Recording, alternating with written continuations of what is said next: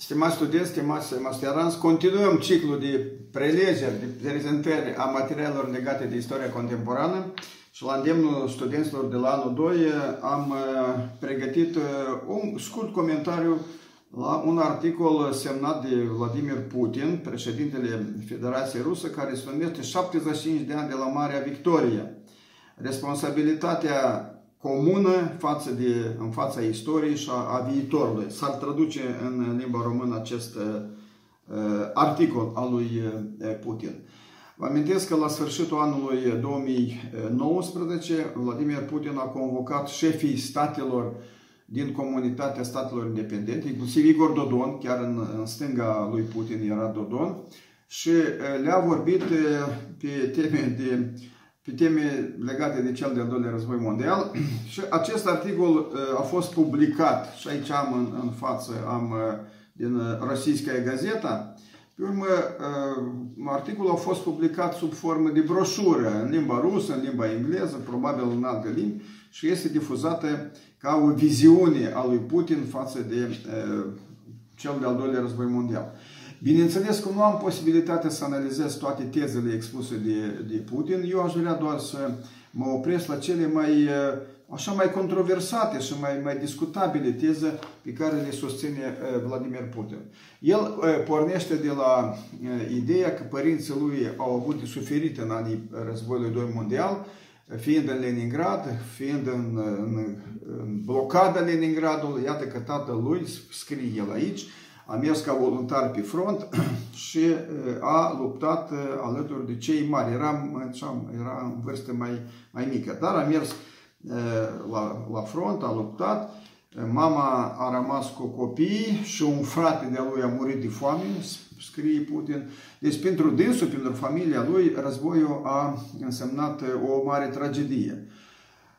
Uh, în uh, rest, uh, și asta îl motivează pe, pe Putin ca să analizeze niște, niște teme legate de cel de-al doilea război mondial și el pornește de la rezultatele. El încearcă să demonstreze care sunt cauzele celui de-al doilea război mondial.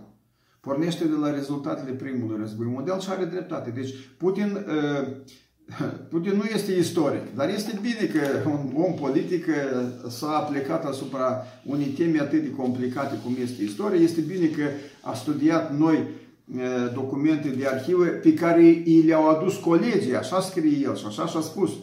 Deci nu personal el a mers în arhivă să cerceteze dosare, dar a rugat pe cineva, ceea ce nu este, aici nu este nimic grav.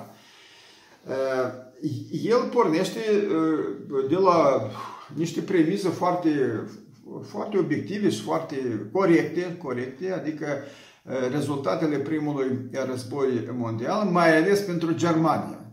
Și el consideră și are dreptate, aici are dreptate, că pacea de la Versailles care i s-a impus Germania a fost una umilitoare pentru Germania. Asta o spunem și noi și în cursurile de prelegeri. Adică suma colosală de bani care trebuia să o plătească Germania, suma de 132 de miliarde de mărci aur, era practic imposibil să, să plătească poporul, să-l plătească poporul german. Și el tot insistă asupra acestui lucru, că o pace umilitoare, o pace care umilește un popor, duce la revanș. Este adevărat. că uh, veteranii de război din primul război mondial german erau nemulțumiți de aceste condiții umilitoare ale uh, tratatului de la Versailles. Până aici e clar. Acum, uh, în continuare, el spune despre vina care o poartă Statele Unite ale Americii și Marea Britanie atunci când au oferit Germaniei ajutoare financiare, atunci când au oferit ajutor economic pentru a restabili economia. Și spune el că aceste ajutoare au mers la renașterea uh, potențialului militar al Germaniei.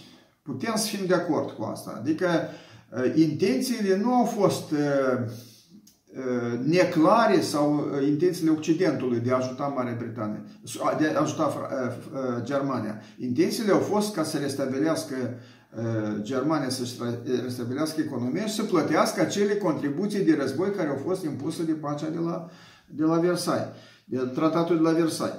Deci, Până aici lucrurile sunt uh, clare, dar este un moment care, care îi scapă lui Putin. Și eu cred că nu întâmplător. Este vorba de relațiile dintre Uniunea Sovietică și Germania în perioada 1922-1933. Atunci când Germania fiind izolată pe plan internațional ca uh, vinovată de declanșarea primului război mondial, și Uniunea Sovietică, pe de altă parte, tot izolată din alte motive, iată că s-au apropiat. Și în situația în care Germania s-a interzis să aibă uh, forțe militare, să aibă industrie militare, iată că sovieticii au oferit cu generozitate uh, aceste posibilități și uh, acces la uzine, la tehnologii pentru acel timp în ceea ce privește aviația, în ceea ce privește industria de tancuri, de artilerie și, și altele, inclusiv și, și gaze, gaze otrăvitoare. Este adevărat că nu s-au aplicat, dar, dar experiențe s-au făcut. Cei mai, cei mai buni comandanți de trupe, trupe germane au făcut academii militare în Uniunea Sovietică. Ei, asta se trece cu vederea ca și cum nu, nu, a fost, nu a fost așa ceva. Acum, în ceea ce privește conferința de la München, aici Putin insistă mai mult și nu putem să nu fim de acord. Dar știți care e deosebirea între noi, istoricii? Eu cred că noi suntem totuși facem parte din istoria occidentală și suntem și noi istorici democrați. Noi recunoaștem niște lucruri, da? Dar acolo când lucrurile sunt evidente, noi le recunoaștem.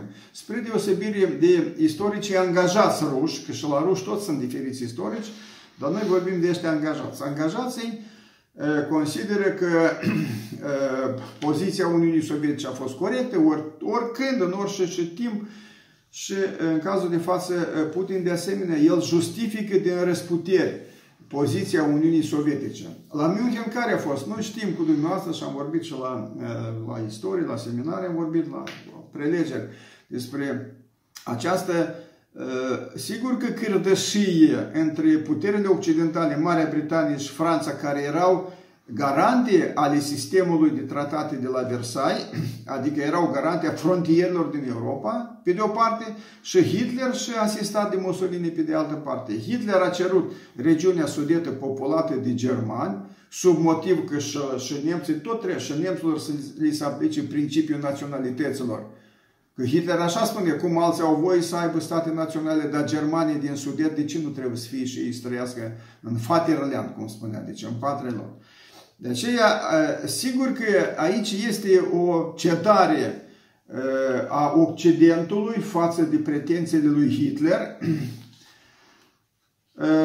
și această cedare a intrat în istoriografie ca cârdășie. Cârdășie asta atunci când te înțelegi în spatele cuiva și aici asta a fost. Noi recunoaștem lucrul ăsta. Adică cehii, reprezentanții Ceoslovaciei au aflat despre această înțelegere după ce frontiera sau harta a fost împărțită deja acceptată să fie luată de Hitler. Nu s-a consultat cu dânsii. Și asta sigur că este, a fost un, un lucru foarte, foarte prost.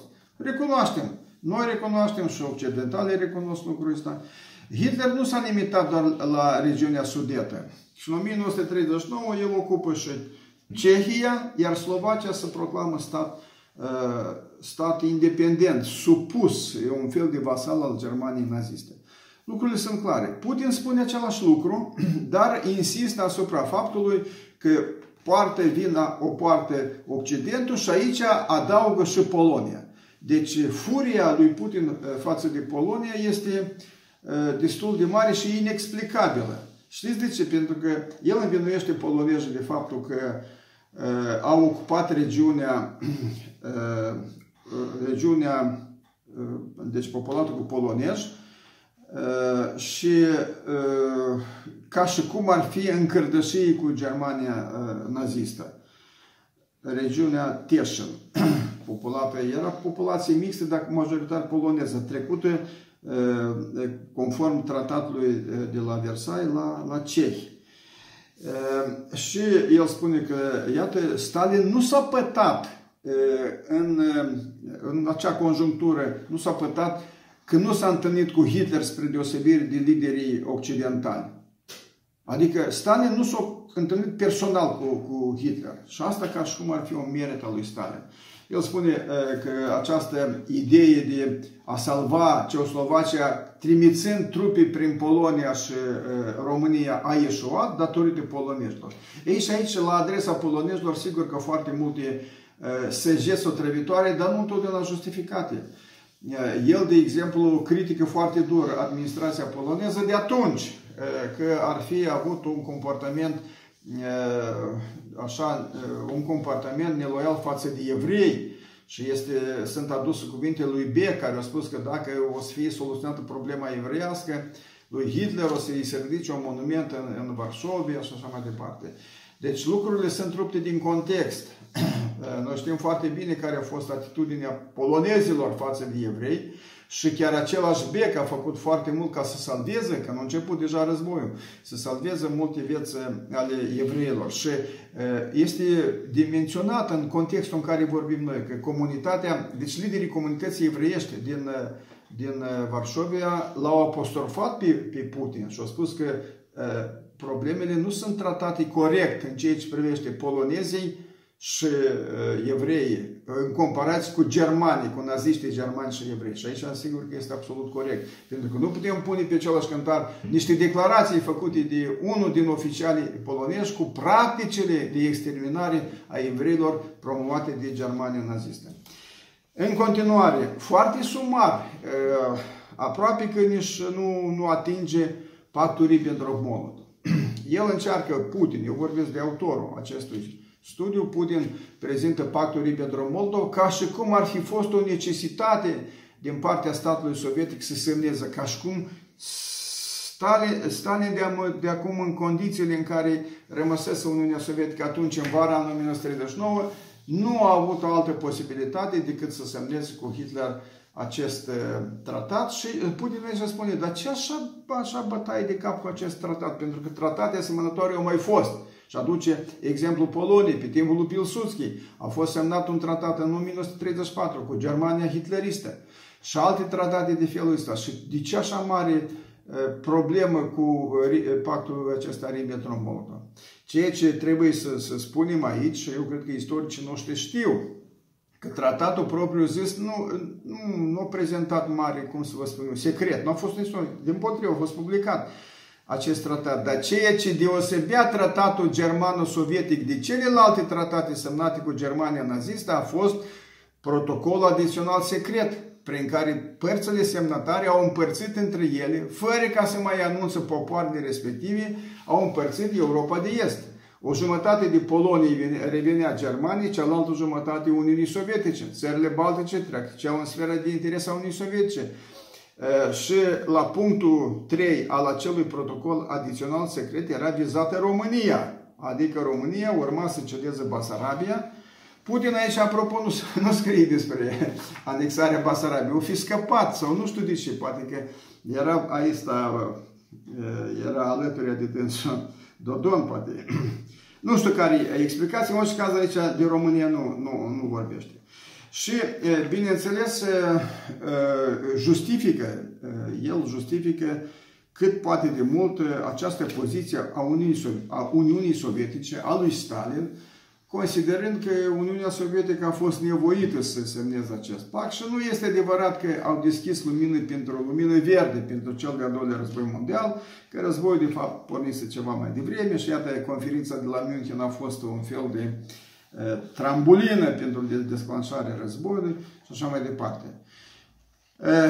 De ce este important să spunem lucrul ăsta? Pentru că țările occidentale în 2019 au semnat o declarație prin care Uniunea Sovietică era pusă pe același cântar cu Germania nazistă în ceea ce, ceea ce înseamnă declanșarea celui de-al doilea război mondial. Ceea ce este adevărat. Uniunea Sovietică, prin semnarea pactului Ribbentrop-Molotov, uh, a uh, uh, deschis lumină verde, a aprins lumină verde războiul agresiunii Germaniei împotriva Poloniei. Polonia avea tratate de asistență cu Marea Britanie și Franța și este au funcționat și războiul imediat s-a transformat în război mondial. Adică este clar lucrul ăsta. Putin nu a fost, nu a fost invitat la manifestările legate de, legate de acest eveniment, 1 septembrie 2019, sub alt motiv, sub motiv că a anexat Crimea. Deci, deci Putin și Federația Rusă nu a respectat niște tratate internaționale pe care le-au semnat. Cu Crimea de trei ori au semnat oficialii Federației Rusă că nu vor încălca frontierele Ucrainei și când acolo le-au încălcat, le-au încălcat. Exact așa Putin a motivat, exact așa cum Hitler în 1938 când a anexat regiunea sudetă la Germania, așa și, și, și Putin a anexat Crimea sub motiv că rușii de acolo, etnice ruși, sunt amenințați de banderoviști, de nu știu ce. Deci asta a fost cauza neinvitării lui acolo. Dar iată că probabil ca un fel de revanș față de această poziție occidentală, el a publicat acest articol care justifică toată politica externă a lui Stalin, a conducerii staliniste și asta nu este bine pentru că am mai spus ceva mai sus, asta e bine să recunoaștem ceea ce a fost. Nu, nimeni nu ne trage pe noi, generația asta noastră, nimeni nu ne trage la răspundere pentru ceea ce a fost. Și nu este uh, un, uh, cum să vă spun, să scadă prestigiul Federației Ruse, oficiale a Federației Ruse, atunci când spui lucrurilor pe nume. Asta numai din potrivă să ridică prestigiul, dar nu ți-l coboară așa cum încearcă el să facă. Bun, acum ce, eu aș vrea să trag niște concluzii. Sunt aici lucruri de, de citit, fără îndoială. El, de exemplu, scrie despre vizita lui Molotov în noiembrie 1940 la Berlin. Interesant asta, pentru că noi știm ce a fost acolo. Molotov asta a fost prima lui vizită în străinătate și această străinătate era Germania nazistă. Și acolo, cine știe istorici, sunt convins că știu, Hitler i-a propus lui Molotov să, Uniunea Sovietică să adere la pactul tripartit. Pactul tripartit însemnând împărțirea lumii între Germania, Italia, Japonia și Uniunea Sovietică să adere spre Marea de Sud, spunea Hitler. Și aici a întrebat, dar ce înseamnă Marea de Sud? Dusă Oceanul Indian, India, deci Afganistanul, India și așa mai departe. Este, este interesant să spunem că Molotov n-a zis nu. N-a zis nu, a zis lăsați că noi pe căi diplomatici o să vă răspundem. Și într-adevăr Uniunea Sovietică a răspuns că este gata să adere la pactul tripartit. Numai că acolo a fost uh, altceva la mijloc, uh, altceva însemnând interesele Uniunii Sovietice în Balcani și asta l-a supărat pe Hitler și Hitler a dat orden să fie elaborat planul Barbarossa. Ei, iată și despre astea lucruri scrie Putin aici și în încheiere, ca să închei, uh, bineînțeles, e bine ceea ce scrie Putin, dar vedeți, de, de fapt, el generalizează o poziție oficială a istoricilor legați de putere, legați cu puterea din Federația Rusă și acest text vine ca un fel de ca indicații pentru realizare. El consideră că doar Uniunea Sovietică a obținut victorie în cel de-al doilea război mondial. Nu mai ține cont și de aliați, nu mai ține cont de Marea Britanie, de Statele Unite, că victoria, și asta este adevărul, victoria asupra Germaniei naziste a fost o victorie comună a mai multor popoare, a mai multor state, nu doar a Uniunii Sovietice.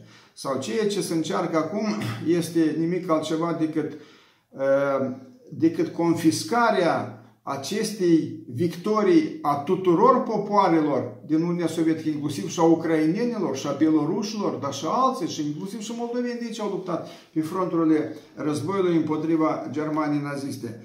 Ei, iată, asta este poziție, când doar ei au uh, obținut victorie și mai sunt, nu aici, nu în textul ăsta, dar în alte discursuri, el spune că rușii ar fi câștigat războiul chiar și fără ajutorul ucrainenilor și a belorușilor, ceea ce este absolut incorrect. Pentru că eforturile depuse de ucraineni și beloruși au fost atât de mari, încât atunci când s-a constituit Organizația Națiunilor Unite, aceste republici unionale sovietice au fost recunoscute ca țări membre ale ONU, datorită eforturilor materiale umane, financiare depuse în, pe altarul victoriei asupra Germaniei naziste. Așa că lucrurile trebuie să spuse corect. Iar în ce privește besmertnii polc, adică regimentul nemuritor, această panglică, Sfântul Gheorghe, Ele sunt niște atribute ale unei religii, cum să zic, laice, cred că, da? Religii laică. Noi observăm și aici la noi în Republica Moldova, când era Dodon la putere, că această victorie asupra Germaniei de la 9 mai se transformă într-o într-un fel de festivism, într-un fel de bucurie. Pe când cei care au suferit în război și cei care au supraviețuit războiului, întotdeauna au spus că a fost o mare tragedie. Au murit 27 de milioane oficial de, de civili și militari ruși. Pe urmă, casă distrusă, familie distrusă, copii rămași fără părinți, boli, subnutriție și așa mai departe. Deci războiul și victoria în război nu trebuie să interpretate ca ceva festivist, ca ceva deosebit, ca ceva care pentru tânăra generație trebuie să servească model, că îi vedem pe ăștia de, de, în clasa a doua, a treia îmbrăcați, chiar și aici la noi în Chișinău, îmbrăcați în haine militare, militare așa sovietice și ei defilează cu arme așa de jucării și așa mai departe. Adică un fel de, cum se spune, un fel de euforie, un fel de, de bucurie ca să mor. Ceea ce este absolut greșit. Copiii trebuie să educați în spiritul păcii și să nu se mai admită așa ceva. Ei, pe aceste note vreau să închei, să închei aceste, această prezentare a articolului Putin. Eu cred că am să reacționez printr-o recenzie așa poate mai desfășurată decât reușesc aici să vorbesc, mai punctual, să citesc concret. Acolo unde are dreptate, are dreptate. Acolo unde sunt niște lucruri care sunt în discuție, atunci trebuie, trebuie prezentată și poziția cealaltă. Mulțumesc pentru atenție.